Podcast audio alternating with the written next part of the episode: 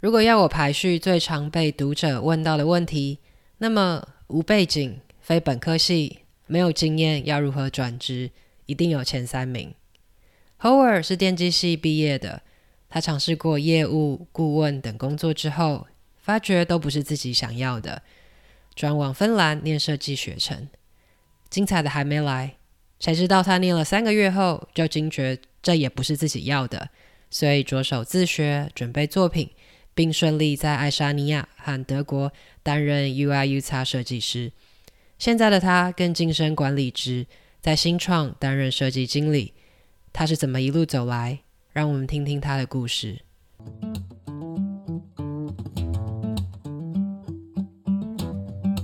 欢迎收听中途笔记的口吃内向海外职人系列。这个系列专门探索有海外工作经验的内向者或口疾者的故事。我是中中，你是否曾经梦想出国探索未知的世界，但却因为种种原因而未踏出那一步？踏出舒适圈，挑战自我，从来都不是一件容易的事。中途笔记将为你带来一系列过来人的经验分享，深入访谈那些曾经因为口疾、内向。或者各种理由感到不自信的人，他们将和你分享如何克服未知，在不确定的环境中找到方向，以及发展出自信跟勇气的真实故事。无论你是因为害怕自己不够优秀，或者是不知道如何迈出下一步，让这些故事陪你征服心中未知，穿越陌生土地，发现更好的自己。准备好了吗？那我们开始吧。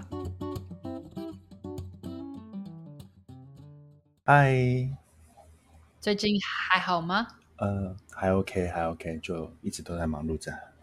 OK，可以跟大家分享一下你的背景，让大家更认识你吗？OK，Hello，、okay, 大家好，我是 Howard，然后我现在是在一个新创里面当 Design Manager。那我的背景比较特别，是我不是 Designer background 出身的，我可能是一一直以来都是学 Engineering，然后 Software Development。然后，但是我接下来就马上投入职场，变成 IT consultant，变得比较像是 sales 那边的一种职种。然后后来不知道哪根筋不对，就跑到国外去，去想说学一点别的，学一学之后又变成是自学设计，然后就开启了我现在的呃设计师生涯。然后现在就是回到了在欧洲生活一段时间之后，回到了台湾，然后。呃，就是做现在的工作，然后 leading 这个 design 团队，那这是大概是我的 background 这样子。那你觉得你是一个内向的人吗？呃，其实这一开始你自己邀请给我的时候，我就觉得有点 tricky 了。我一直都觉得，呃，我喜欢当内向的人，但可能从来没有人这样说过我了。但我是不喜欢社交，然后也不会说主动的去跟任何人有任何的 互动，主动的话不会。然后，但是我就可能是聚会里面该轮到我讲话的时候，或者是比如说开会啊，呃，该轮到我讲话的时候，我还是会呃讲话。然后就，但是对我来说，就是比较消耗、比较内耗的一件事情啊。我不太喜欢跟大家有任何的 相处，所以我考开始我考虑自己是像是呃，我其实是内向的人，但嗯。但平常其实是看起来是还好，如果必须互动的话，呃，可能就是大家不会觉得我是一个内向的人这样子。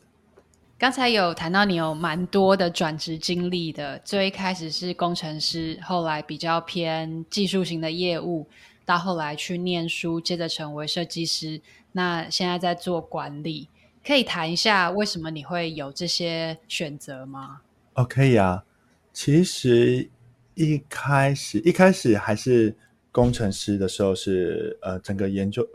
大学跟研究所其实都是读相关的呃 engineering 的 background，然后那时候只是觉得说，哎，我不想要，虽然说我还不会排斥写 code，但是我不想要我接下来的十五二十年就是永远待在电脑前面，然后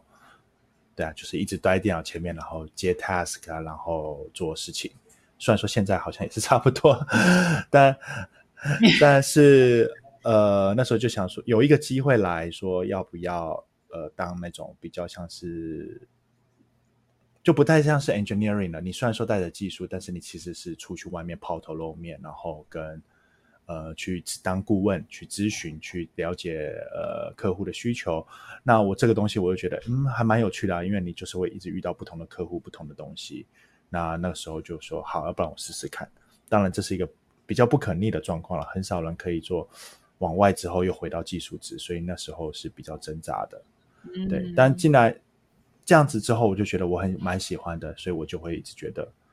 哎，那我要多去跟人相处。然后后来又接触到了设计，那设计就是要非常的一直跟人相处，而且你可以产出一些好像很厉害的东西。所以那时候就想说，哎，那不然我去试试看好了。然后就一直变成这样子了。那我现在是管理职，是因为我本来在呃。IC 跟 manage management 这边的话，我的技能之中一直都偏向呃 management 这边，那就想说这跟我的职业规划蛮符合的，所以我就是后来就一直都是当一个呃管理者的角色。那我记得你在求学的阶段，其实你是没有把书念完就去工作了，是这样吗？呃，对，我在国外的时候，呃。都呃，sorry，一直想要乱讲英文，呃，那个不要误会，就我在台湾是有读完的。哦，你可以讲哦，我们可以再翻译。对，没有就怕怕别人说晶晶体，呃，就是现在晶晶体超多 如果待会喷出来的话，那没关系，就就这样子吧。大大学跟研研究所在台湾是有念完的，哦、所以我是有还是有研究硕士的文凭。我是在国外的时候，我去芬兰 Aalto 念一个.每次解释起来都比较复杂的 International Design Business Management。那这个科系呢，就是包山包海。那其实他教的东西是非常有趣，然后做的 project 非常有趣。不过，因为我那时候算是你工作到，你有一些工作经验，你跑去国外，你可能会一直期许的有一些事。充满着满带满腔的抱负，有些东西你想要马上的发生，但它毕竟是一个呃 academy 的一个 program，那有些东西就是非常的呃慢，然后北欧又是爱的教育，然后那时候让我反倒非常不安，因为我也没收入嘛，那时候就是一直烧老底，然后 就跟着大家一些从可能大学生刚毕业的呃各国的人士嘻嘻哈哈。呃，好玩是好玩，但是就会很不安，就想说，哎，我来这边其实是要马上，呃，可能得到一种不一样的技能，然后想要，嗯，那边可能 startup 很盛行，或者是做一些很有趣的一些竞赛之类的。所以说，我才读三个月之后，就觉得这可能不太适合我继续待在继续待在这个 program。那我就想了一下，想了一个圣诞节，顺圣诞节出去绕一圈之后回来，就决定，嗯、好，我不要继续念完了。但是那可能是一个非常大的一个赌注啦，因为，嗯，我可能花了一些时间，我就说的修学分都没有修嘛，我还是有去上学，就是我去学任何我想要学的东西。但是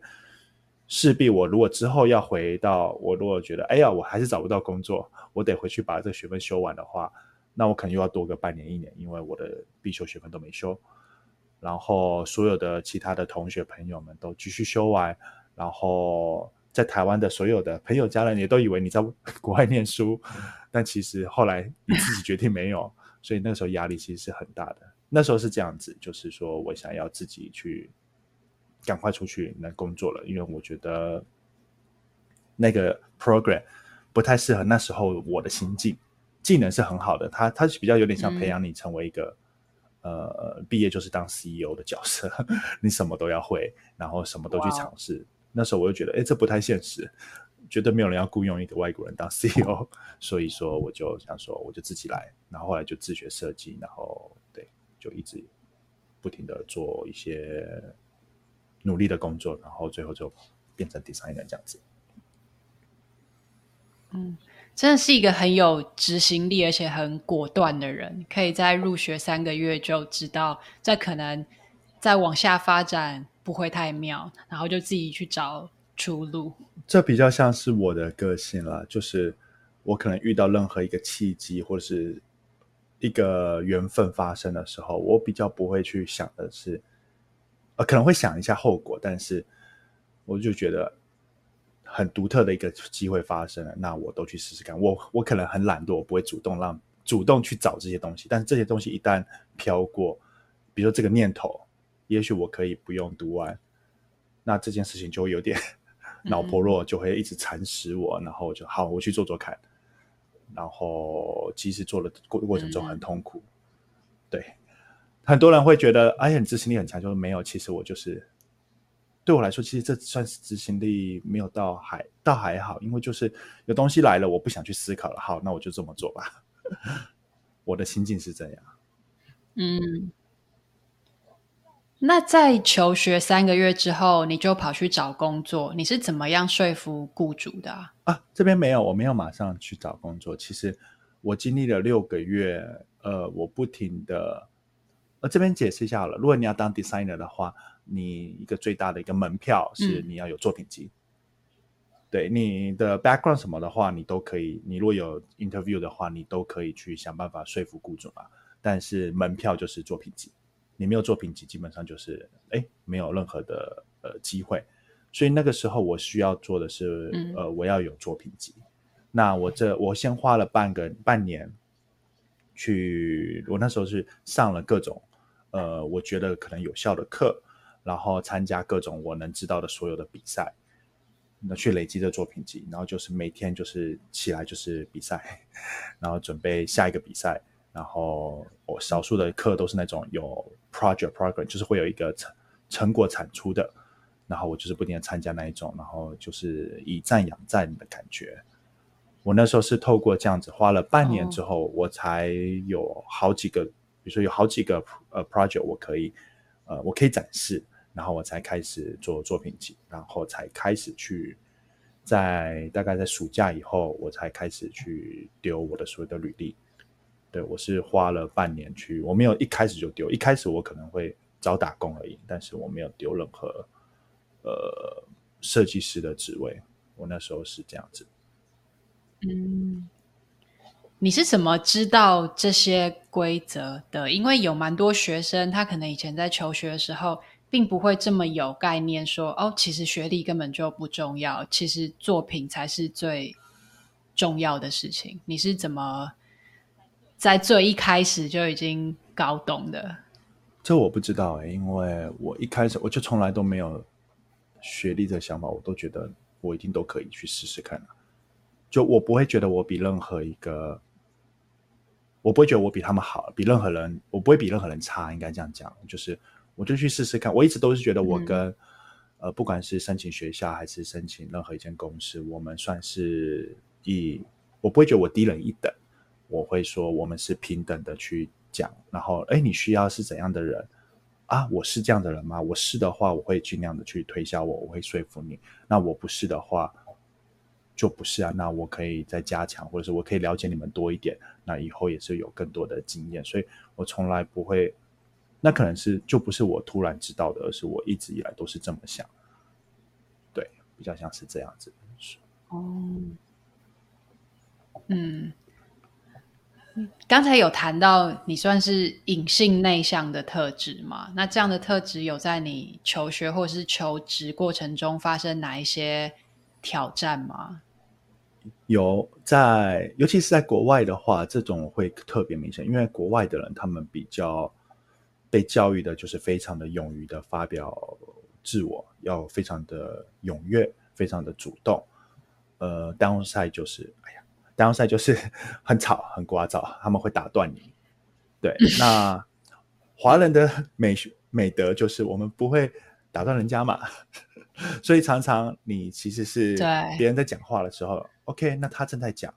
我就等他讲完，我就我可以讲我的论点之类的。但是，哎，下一个人可能卡进来了，然后再来一个人卡进来，然后那个人是永远停不下来的，嗯、然后就这样子话题渐渐的 那我在国外。比较常发生，我觉得最大的一个呃遇到状况是，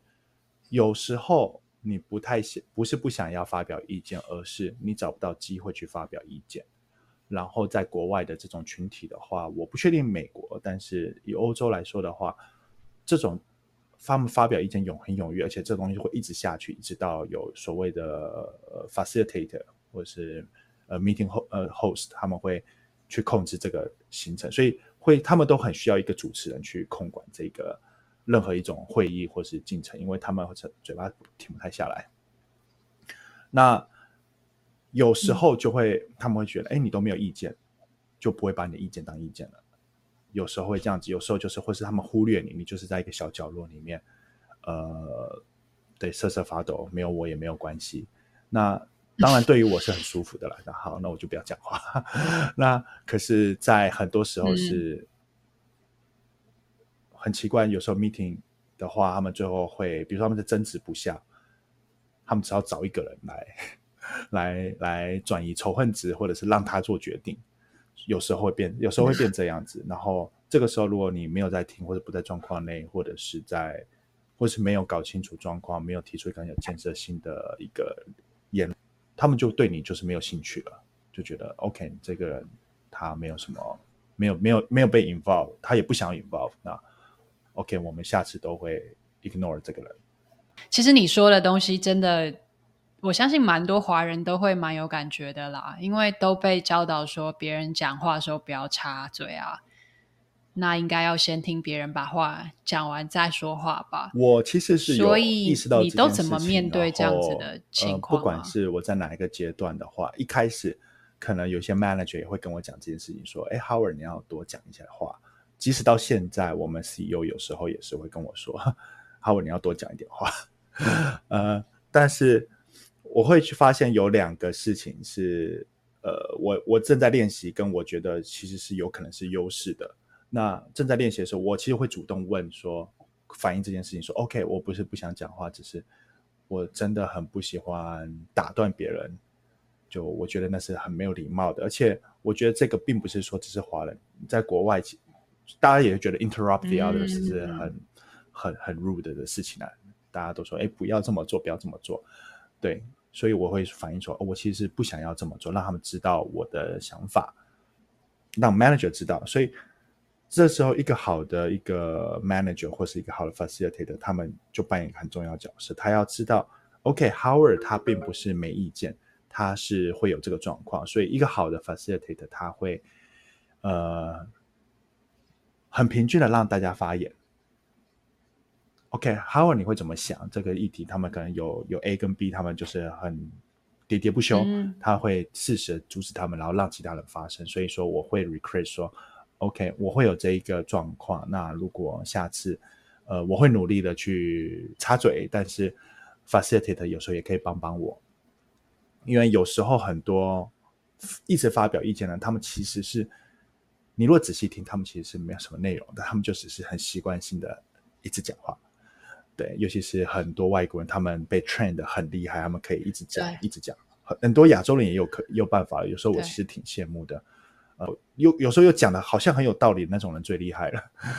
但 anyway，就是我会 request 说，request 说，imagine、嗯、你要知知道我的状况是这样子，那呃，有时候你可以帮我，我会努力。那第二件事情会是说，有时候我会把这个变成转成优势，就是。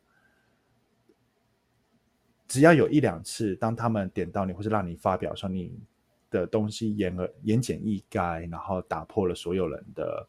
呃，就你真的在解决问题，而不是在问问，不是在添乱的话，那他们会开始慢慢的重视你，他们会开始鼓励。OK，这件事我们听 Howard 怎么讲，Howard 讲讲的想法可能上次讲的很很不错，那这次他搞不好有别的想法，我们不一定要在这里争吵，所以你可能就是要透过。把握这少数的一些机会，去告诉大家，哎，你是有料的，那大家下次就是会愿意的去等你。他们反而会觉得，呃，你没有讲话，其实都在思考，有时候不是，但是，嗯，他都在想事情啊。对，所以我觉得这个有时候可以把它转成优势，让他们觉得你好像，嗯，你正在想事情，这个东西不妙，不是有那个 网络上如何装的在会议里面很有，呃，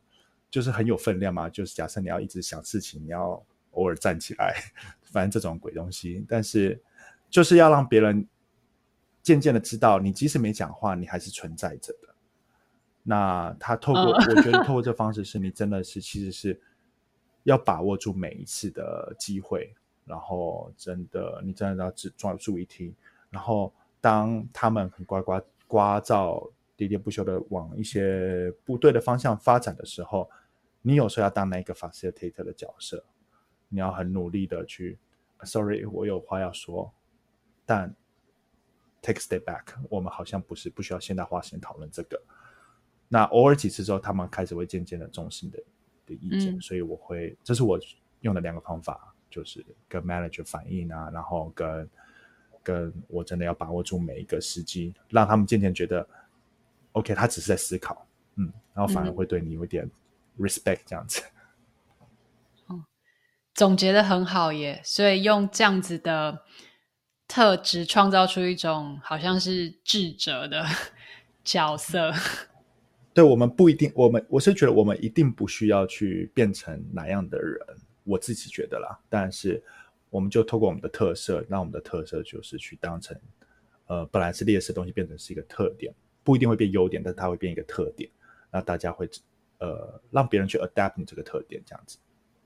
Howard 一路待过德国、芬兰跟爱沙尼亚，那你觉得这些国家是内向社社会吗？呃，是啊，然后我觉得正好找到我的话比较特别，是芬兰应该就是全世界最内向的社会吧。他们还有因为这样子的一个、哦、呃，他们的叫什么个性，还出了一些很有名的漫画还是书，就是形容芬兰人，嗯、芬兰人内向的芬兰人他们的所有的 behavior。那我可以稍微举个例啊，比如说呃，芬兰人内向到他们不会跟你打招呼，眼神不会跟你对到。呃，刻板印象了，一定现在有很多人，但是，呃，typical 我们说芬兰人在那里呃 make fun 的话，那就是对芬兰人，他们就是有这种个性。比如说你在一个公寓或大楼，你要出门，他们听到你外面有人的话，他们其实也要出门，他们就会在门口待着，一直待到你进电梯走掉，确认外面没有声音之后，他才会出来。我以前在宿舍的时候，我的 flatmates 也是，我当我在厨房的时候，他就几乎不可能出来，所以明明就是是一个。就是有 flatmate，但我一直都觉得这是我一个人住，但他真的在里面。但是这样好好哦。对啊，我就一直霸占着，他应该很讨厌我吧？因为我一直在外面，他都出不去。呃，然后还有像等公车啊，他们就是不会有任何的，会维持的一个很大的呃陌生人距离。所以说，你即使在下了大雪，嗯、因为如果是下大雨大雪的话，我们的想法是大家就。挤在公车亭里面挡雨挡雪嘛，但他们会宁愿就是出去淋雨，所以公以公车站牌方圆二十公尺都站满人，然后是很平均的，哦。真的，即使在下雨，就对对，他们不会想要跟人有非常大的接触。所以之前 COVID，嗯、大家说你们至少要维持一公尺，那时候就有很多好笑的图发生在北欧的圈子，跟爱沙尼亚也是一公尺对他们来说反而缩短了，嗯、说救命啊，我们怎么变得那么近？大家都宣导要一公尺啊，说一公尺太近了，不行。所以说，对这个社会是非常的内向.然后，所以我在那边待的蛮舒服的，不会有人来烦我。嗯嗯，德国比较不一样，德国也是对，嗯，德国比较不不一样一点。德国的话，就是要看看你在哪一个城市，因为德国很大，然后大家其实每一个地区跟每一个城市，他们代表的人。都不太一样，那不同就是要看地区嘛，然后还有看你的产业，你是做什么的。那比如说，他们觉得他们可能就会一些刻板印象，哦，工程师就可能非常的德国工程师一板一眼、不苟言笑，那可能你就会觉得这这也不算内向了，但是就是嗯，你没事也不会去跟他有一些互动，不会像一些很外向的呃，我们就拿。刻板印象，美国人好了，一定会跟你打招呼啊什么的。嗯、但德国硬汉可能站在那边，你就会有点怕之类的。呃，所以说是看领域跟看你在待在哪一个区域，然后大家的个性不太一样。像柏林、汉堡，可能每个人都是非常的呃外向、呃友善，然后这可能是你期待遇到的一个外国外向社会。但是如果在南边一点的话，呃，比如说我待过斯图加特的话，大家比较传统、比较保守。你身为外国人，然后你又是做一些呃 IT 产业的话，呃，大家其实有时候开会也是不会说那么的踊跃，但是比起呃芬兰的话会好很多啦。但这些都是非常的刻板印象，就是可能占蛮大的一个部分，但绝对不能代表所有的。所以芬兰现在也是差很多，整个首都圈其实大家也都还蛮开朗活泼的。那可能那些一刻板印象都会比较像是在呃比较小的乡镇，那可能还在，但是现在有改变蛮多的了。谢谢你的收听，休息一下，不要走开。下一集我们继续和哈尔聊聊为什么决定回台湾，以及变成管理之后的生活。